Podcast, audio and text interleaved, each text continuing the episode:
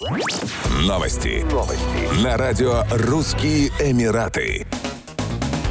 Авиакомпания Air Astana отмечает 20-летие полетов в Дубай. За 20 лет количество перевезенных пассажиров между Казахстаном и Объединенными Арабскими Эмиратами выросло почти в 14,5 раз. С 7 тысяч человек в 2002 году до 100 тысяч в первом полугодии 2022 года. Почти пропорционально в 13,5 раз возрос объем грузоперевозок Air Astana с 54 тонн до 730 тонн. Сегодня рейсы в Дубай выполняются на современных самолетах Airbus 321 предстоящем зимнем сезоне расписание полетов в Дубае и из Дубая станет еще удобнее. Вылеты из Алматы и Нур-Султана будут осуществляться утром и прибывать в полдень, а обратный вылет из Дубая сразу после полудня с вечерним прибытием в Казахстан. Планируется, что к концу 2022 года частота рейсов достигнет 17 в неделю, 10 рейсов в неделю из Алматы и 7 из Нур-Султана. Казахстан восстановил безвизовый режим для граждан 57 стран, включая ОАЭ, на срок пребывания до 30 дней. Для въезда в Казахстан Казахстан отменены паспорта вакцинации и ПЦР-тесты.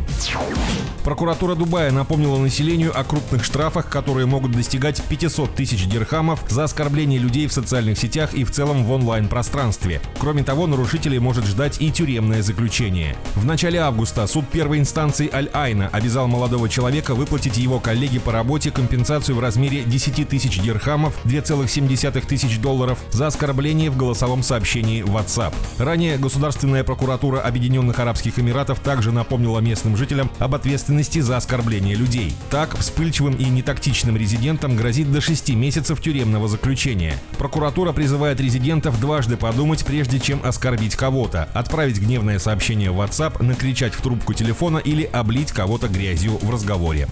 Еще больше новостей читайте на сайте RussianEmirates.com